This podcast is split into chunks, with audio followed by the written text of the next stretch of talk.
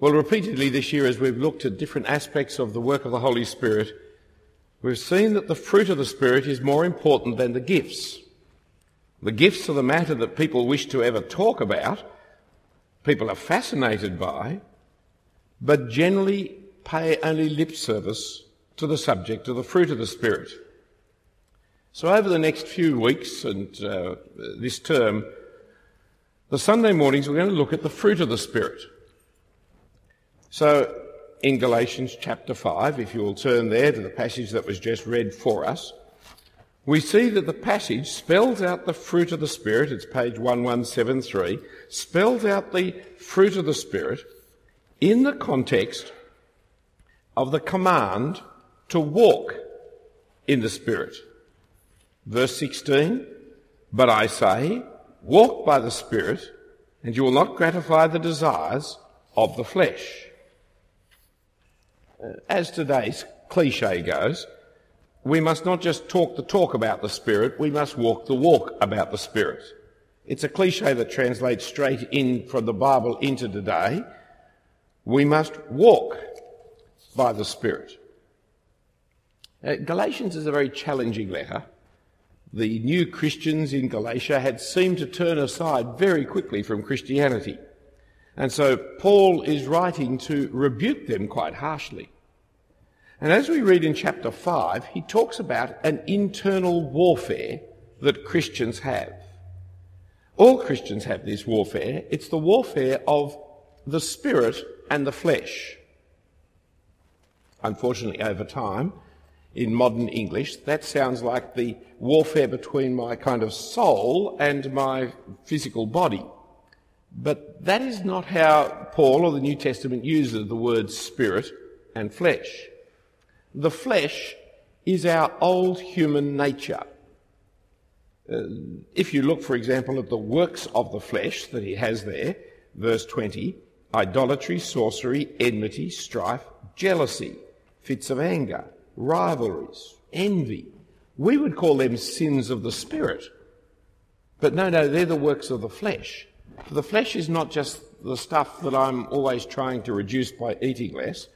It's not that stuff. The flesh is this world, this mortal coil in which we exist, this fallen, sinful world, part of our existence. And the Spirit is the new life that God gives to us when he pours his Holy Spirit within us. It's the new life of the age to come, not of this world. Now, these two factors of our life, that we are still here in this mortal life, this fallen world, and yet now that we've been born again as Christians, we are in the Spirit and the new age in the world to come. This, these two factors, which are both true about every Christian person, mean that we are in conflict internally within ourselves.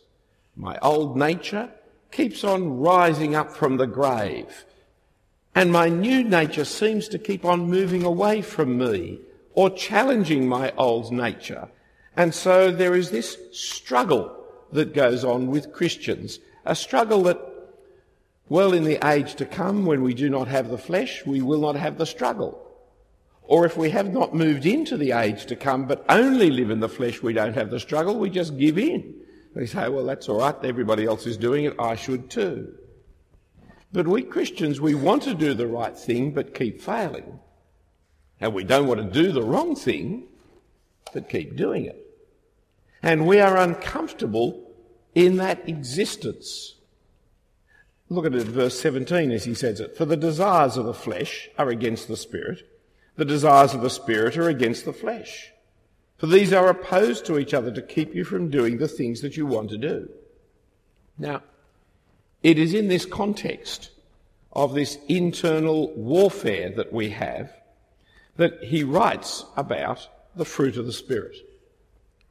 He outlines the works of the flesh, the things that sinful people like, like us, people in this fallen world, do by nature. In verse nineteen, the works of the flesh are evident: sexual immorality, impurity, sensuality, idolatry, sorcery, enmity, strife, jealousy, fits of anger, rivalries, dissension, divisions, envy, drunkenness, orgies, And the things like these, I warn you as I warned you before, that those who do such things will not inherit the kingdom of God. Doesn't sound like Hollywood's got much of a chance, does it? This is what is created as what is called entertainment. Why is it called entertainment? Why does it fill our tubes, our television? Because this is what is on the heart of people. This is what is natural to people. This is this is real life, as they would say. We're just showing you genuine life, which is not true, of course. They're teaching us what kind of life to have, but it's a life of this world. And it's put in this terrific stark contrast with the fruit of the Spirit in verses twenty-two, twenty-three. Love, joy, peace, patience, kindness, goodness, faithfulness, gentleness, self-control, and against such thing there is no law. Notice a couple of things. Three things, in fact. One, this is the fruit.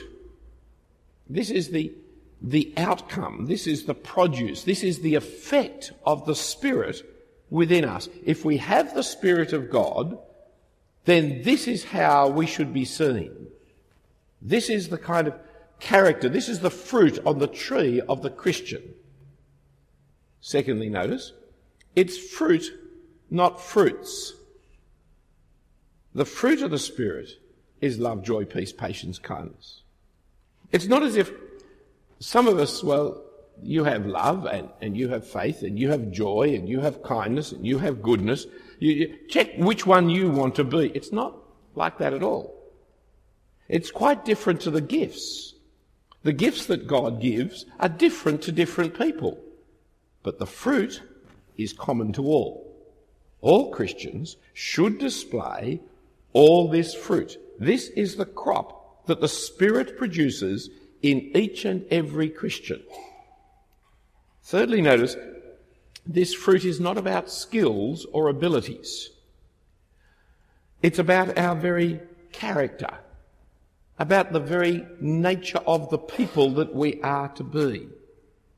This is what the Holy Spirit does. He changes our very character so that we will become people marked and known by love, joy, peace, patience, kindness, goodness, gentleness. This is what we are like.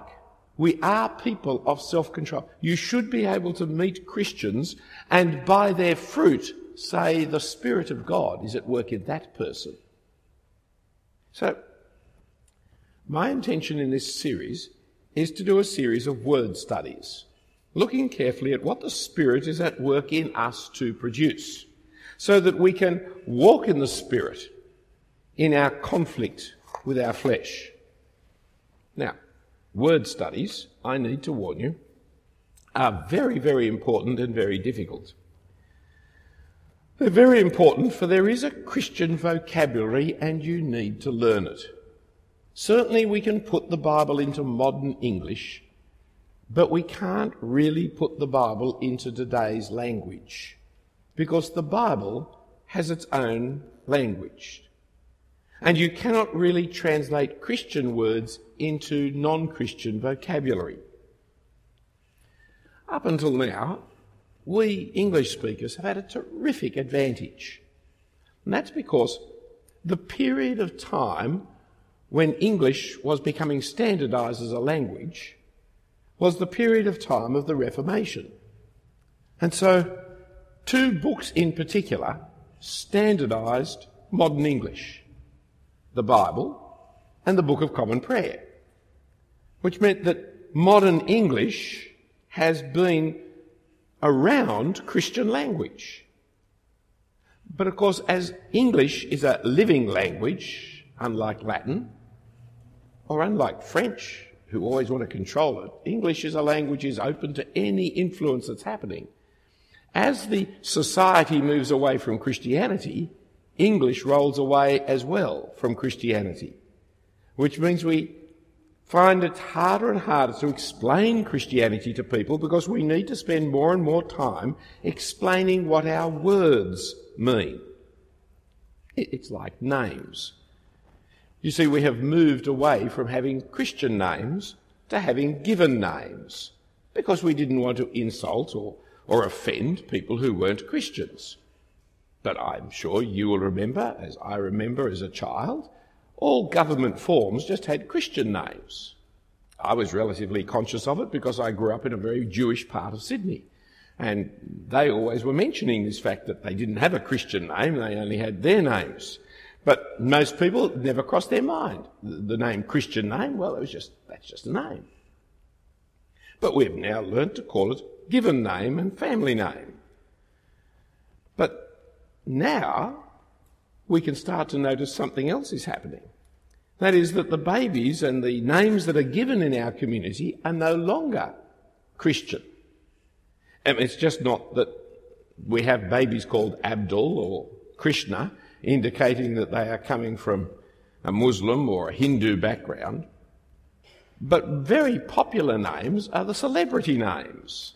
Sunshine, Gypsy Rose, Madison, Brooklyn, all kinds of other names that have no connection at all with Christianity. Gone are the popularity of Peter and John and Mary and Matthew and, and Mark, Paul, these names which marked out our love of our apostles. That is now diminishing. Or, or those other wonderful names that have really almost disappeared from the scene, joy and hope and charity, those wonderful ones that speak of the Christian graces that were so often given to young girls. And of course, no one these days is gay. Now, words which are full of Christian meaning are either dropping out of Christian usage or being given quite different non-Christian content. Some years ago I got into terrible trouble at the University of New South Wales because we ran an evangelistic campaign all around the theme of reconciliation. I was warned off on this issue because I was taking hold of the name and the word of the Indigenous Australians and misusing it and applying it to Christianity. It was very difficult to explain, even to some senior academics, that we had the word reconciliation a long time before the Aborigines, just as they had Australia a long time before we did. That shift, that argument, it was an astonishing argument. Never crossed my mind that reconciliation was now owned by the Aborigines. But there it was. And we had to come to terms with losing another Christian word. Now, word studies, though, are notoriously difficult because words are not like mathematical symbols. They're not precise like that. Their meaning and their nuances are always connected to the context in which they occur. And so when you try and define what a word means, you often find there are several different meanings, different shades of meanings, different connotations they apply. And so it becomes easy for a preacher, and I'm warning you now, so beware, it becomes very easy for a preacher to ride his own hobby horse, loosely connecting it to a word. And so his favourite ideas are given connected to the word. This is particularly an issue like love, a word that is all over the Bible.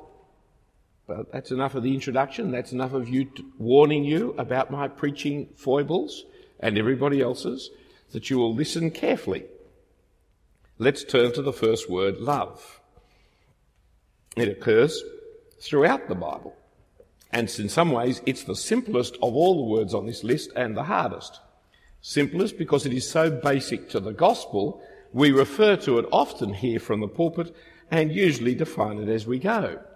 Hardest because it's all over the Bible, and to study every usage to come up to a clear definition is very difficult to do because it's hundreds and hundreds and hundreds of references. So, rather than doing an exhaustive word study, come with me to one passage that captures up most of the Bible's themes about love, I think. First John chapter four. First John chapter four and verse seven. It's page one two two nine.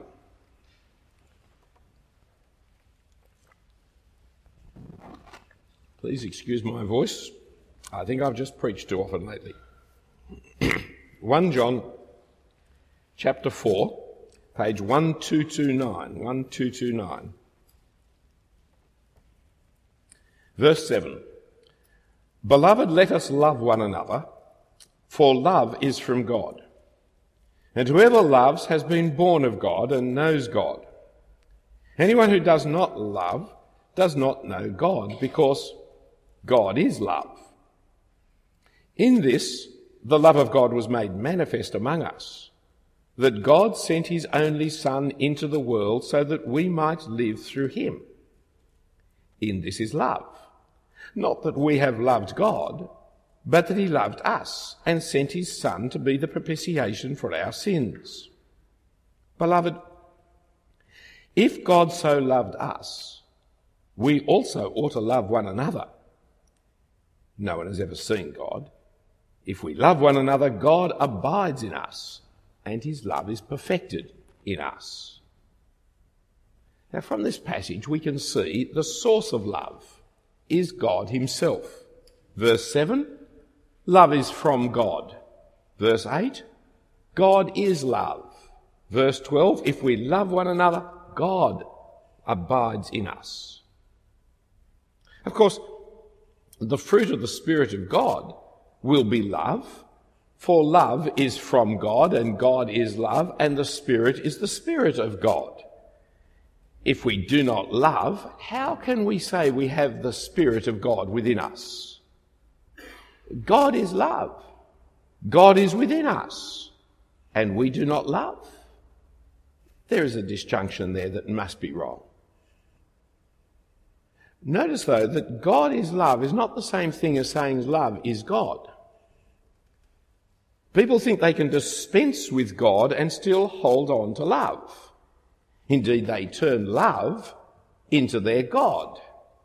The situation ethicists of the nineteen sixties failed abysmally in their attempt to create a new ethical system based on love alone. God is the source of love, and love is not God, it's a character of God, for there's more to God than love, though he indeed is love. Second thing to notice from this passage is the essence of love. What is it? It's the sacrificial giving of oneself. Verse ten, in this is love, not that we have loved God, but that he loved us and sent his Son to be the propitiation for our sins. Love takes the initiative in giving sacrificially. Giving sacrificially to the other person and for the other person, irrespective of their attractiveness or their merits or their deserts.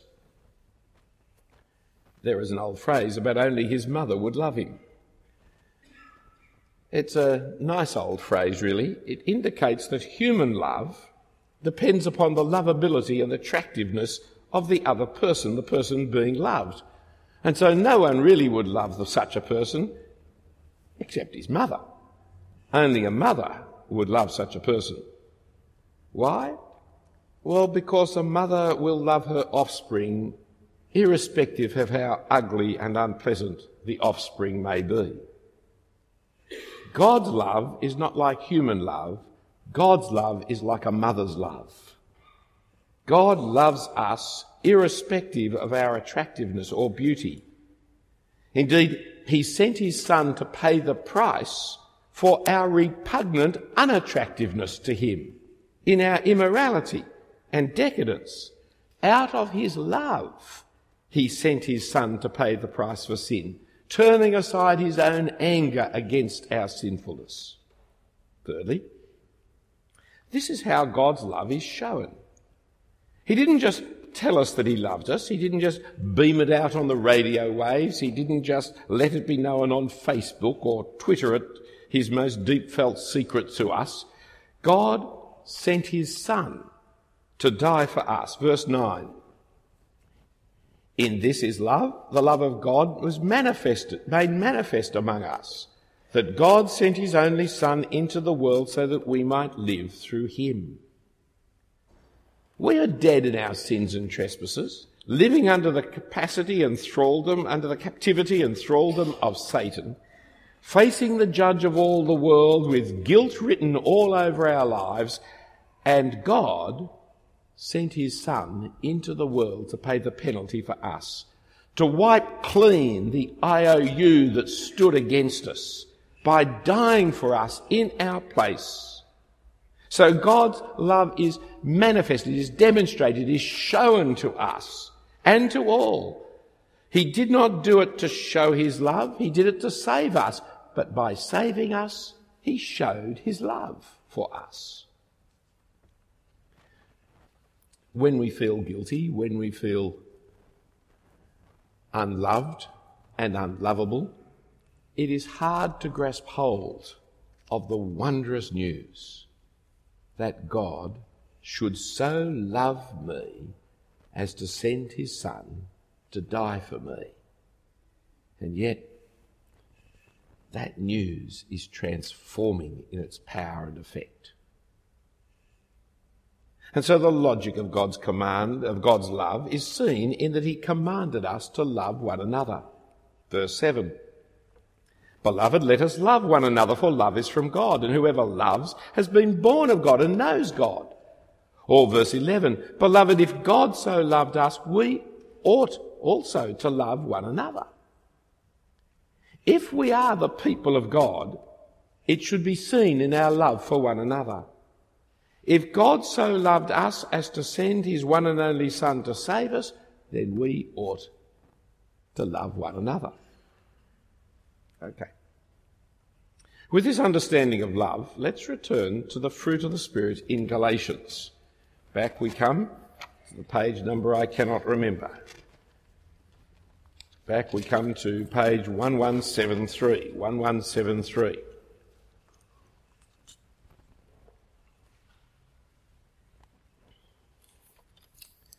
Now, the word love occurs five times in Galatians. The first use of it actually occurs back a page in chapter two, verse twenty, when it's used as a verb. I have been crucified with Christ. It's no longer I who live, but Christ who lives in me, and the life I now live in the flesh, I live by the faith in the Son of God, who loved me and gave himself for me. Again, we see love being explained in connection with giving, of sacrifice, the sacrifice of God's only Son, Jesus Christ. This time, though, it's talking not about the love of God, but the love of Christ in giving himself. Well, that shouldn't surprise us, that not only God, but also Christ loves us, for Christ is God. And God is love, and as Christ is God, then Christ is also love. The gift of God's Son was a gift of a willing sacrifice, for Christ willingly gave himself for us. So it was not only that God the Father so loved us that he gave his one and only Son, but also that Christ, the one and only Son, loved us and gave himself for us. The next reference to love occurs in chapter five, though, verse six, where it talks of faith working through love. Chapter five, verse six, page eleven seventy-two. For in Christ Jesus neither circumcision nor uncircumcision counts for anything, but only faith working through love. Now, Paul has been battling with Jewish legalists in this letter. They claim that you have to be a law-keeping Jew in order to be a Christian. In particular, you have to take the symbol of circumcision, the symbol of being a law-keeping Jew, in order to be a Christian. Paul is the evangelist of the non-Jews. He's seen all these non-Jews, Gentiles, uncircumcised people, become Christians. The Jew law-keeping people are saying, no, no, they've got all got to be circumcised. And Paul is standing in the breach of human history at this point in time, saying, do you have to be a Jew to be a Christian? And he led the charge and fought the issue, and it's here in this letter saying, no, you do not have to be a Jew to be a Christian. And it all hangs on this issue of, do you have to be circumcised or not? And Paul, battling with this, has saying, as a summary of his argument, in Christ Jesus, verse six, circumcision, uncircumcision, they count for nothing. It doesn't matter. What matters is faith working through love. It's not having the badge of the law-keeping that matters, but the reality of what the law was teaching all along, namely faith in God and love. Love for God, love for others. For if you love others, you will keep the commandments, and if you are keeping the commandments properly, you are loving others. Which brings us to the third and fourth references to love, where we read in chapter five, verse thirteen and fourteen. For you are called to freedom, brothers, only do not use your freedom as an opportunity for the flesh, but through love serve one another. For the whole law is fulfilled in one word, you shall love your neighbour as yourself. But if you bite and devour one another, watch out that you are not consumed by one another. We are free from the obligations of the law, the obligation of circumcision. We're not to place ourselves again under the Jewish law-keeping by being circumcised, but this freedom we have in Christ Jesus is not to be used as an excuse for going on in our flesh-like sinfulness, going on in our sinful immorality. No, we are free in order to have faith in God and love one another. And if we are loving one another, if we're serving each other in love, why, then we are keeping the law. The greatest person in the Christian value system is the servant of others. For in our service of others, we are loving one another, and in loving one another, we are like God. And so, fulfilling the law in reality, not in symbolism. My friends, this turns the world's value system completely upside down. You still get it in English language in very weird ways. The prime minister. I'm a minister, he's a minister. What's the difference? It has happened to me now, only rarely, but sometimes people ask me what my job is and I say, I'm a minister, and they say, which government are you in? Because the word minister, in political terms, has come to mean power, authority, control, importance, significance. But the word minister is the old word servant. You see, he was the Prime Minister in that he's the first Minister of the Crown. That's why he's the Prime Minister, because no one gets the impression that he's serving the Crown. Nothing particularly about our present Prime Minister, but none of our Prime Ministers do you think, oh, he's the first servant of anybody. The Prime Minister is the King, the ruler, the authority, the man with all the power. He, he says this and it happens, he says that and it happens. Because even when you give Christian words to the non-Christian world, like the word minister, it gets turned on its head because our world is run by power and authority. But the gospel of the Lord Jesus Christ is run by service and slavery. It's the exact opposite. And so the least will be greatest, the first will be last in the kingdom of God. Because the person who pours you the cup of tea this morning, the person who cleaned up the balcony out there so as to make it a more pleasant place for us to enter in, the person who wiped down the pews so that they are not dirty for you to be sitting on today, they are the great ones within the kingdom of God. For out of love they are serving us. The person who has authority and rule in the structures of the denomination, the, the archbishop, he is not the great one.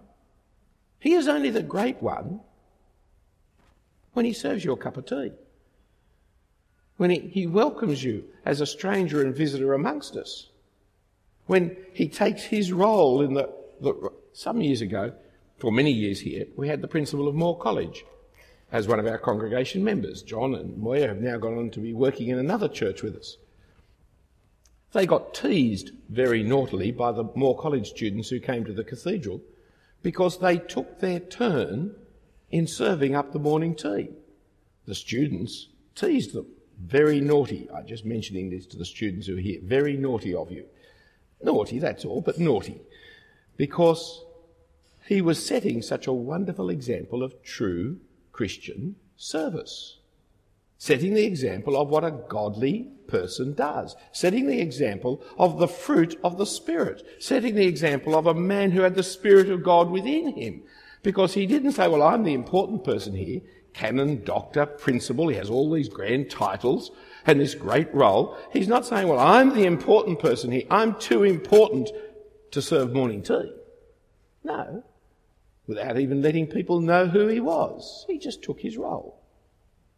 That loving service is greatness. But the world does never understands that because it's so strange. Which brings us, therefore, to the only other reference to love in Galatians chapter five, verse twenty-two, the fruit of the Spirit. For the love we are to have for one another is the love that comes from God, for God is love, and Christ loved us. And so the Spirit of God the Father and the Spirit of God the Son will work in us his loving generosity, so that we will love as God loved and as Christ loved by serving one another, sacrificially, if need be. Friends, think here then of the contrast with the gifts. I may speak with the tongue of angels, I may know all mysteries, I may have faith to remove mountains, but if I have not love, I'm nothing. If you lovingly serve by any small act of kindness and help, putting yourself out for the benefit of others, then I am greater, you are greater than the most eloquent, impressive people, the most gifted and talented people that you have ever seen. For what you are doing in your little act of kindness and service is so much closer to the heart of God. If you but give a cup of cold water in the name of the Lord Jesus Christ, you are expressing the character and mind of God. And the work of the Spirit is working within you. That is why when people are really all fascinated about the gifts, you worry that they haven't got the point of what the Spirit of God is really at work in. And this, my friends, is living by the Spirit. We mustn't be confused about the spiritual life. By the Spirit of God, we're born again to a new life as we hear and respond to the gospel. But this new life in the Spirit is not fundamentally marked by miracles or by gifts, but by changed character, by love, by the fruit of the Spirit that are produced in us. So what we must do is walk by the Spirit. You see it there again in chapter five, verse twenty-five. If we live by the Spirit, let us also walk by the Spirit. It's not let go and let God. The Christian life is not standing on an escalator. It is climbing the steps by the power of the Spirit of God at work within us, enabling us to climb the steps. And what we must do, if we live by the Spirit, is walk by the Spirit. And so let us not become conceited, provoking one another or envying one another. Rather, let us love one another. So to walk by the Spirit, the spiritual life, is not the miraculous life. It's the loving life of joy, peace, patience, kindness, goodness. It's that life is the Spirit-filled life. This is the heart of what the Holy Spirit is at work in Christ's people about. And so, my friends, let us do it. And if you find that is impossible, well then, you do need a miracle, don't you? The miracle of being born again by the Spirit of God. And if you claim that you have had that miracle, then we will see that miracle as the new life in you, that new tree, produces its fruit. And the first part of the fruit, the first bit of the crop we'll see, is your loving service, especially of God's people. Let's pray. Heavenly Father, we thank and praise you for the Lord Jesus Christ. We thank you for this great exhibition and demonstration of your love for us. We thank you that you loved us so much as to send him, as we thank him that he loved us so much as to come and give his life for us. And we thank you, Father, for pouring out your Spirit, the Spirit of your Son, into our hearts, that we can call you Abba, Father, that we can call him Jesus Christ, our Lord, and that we can be changed by him, changed at our very nature, away from the old nature of the flesh into this new nature of life. We thank you for the work that he does within us, transforming us, making us into your people. We would pray, Father, for each other. We pray for those amongst us who do not yet know this transforming work of being born again, that your Spirit would be at work in them now, Father, bringing them into this regeneration, removing from them the embarrassment and the shyness of not being able to talk to others about it. Help them, Father, to be able to express their need for you to be at work in their lives. We pray, Father, for those amongst us who do know this work of your Spirit in bringing us to Christ Jesus, that you would, by your Spirit, put this work of your Spirit into effect, that they may walk by your Spirit, seeing they live by your Spirit, that they might no longer be full of the envy and the jealousy and the rival, rivalry, but now may serve one another in love, faith working through love, and that this be seen in reality and in our actions. And we pray this for each other in the name of the Lord Jesus Christ. Amen.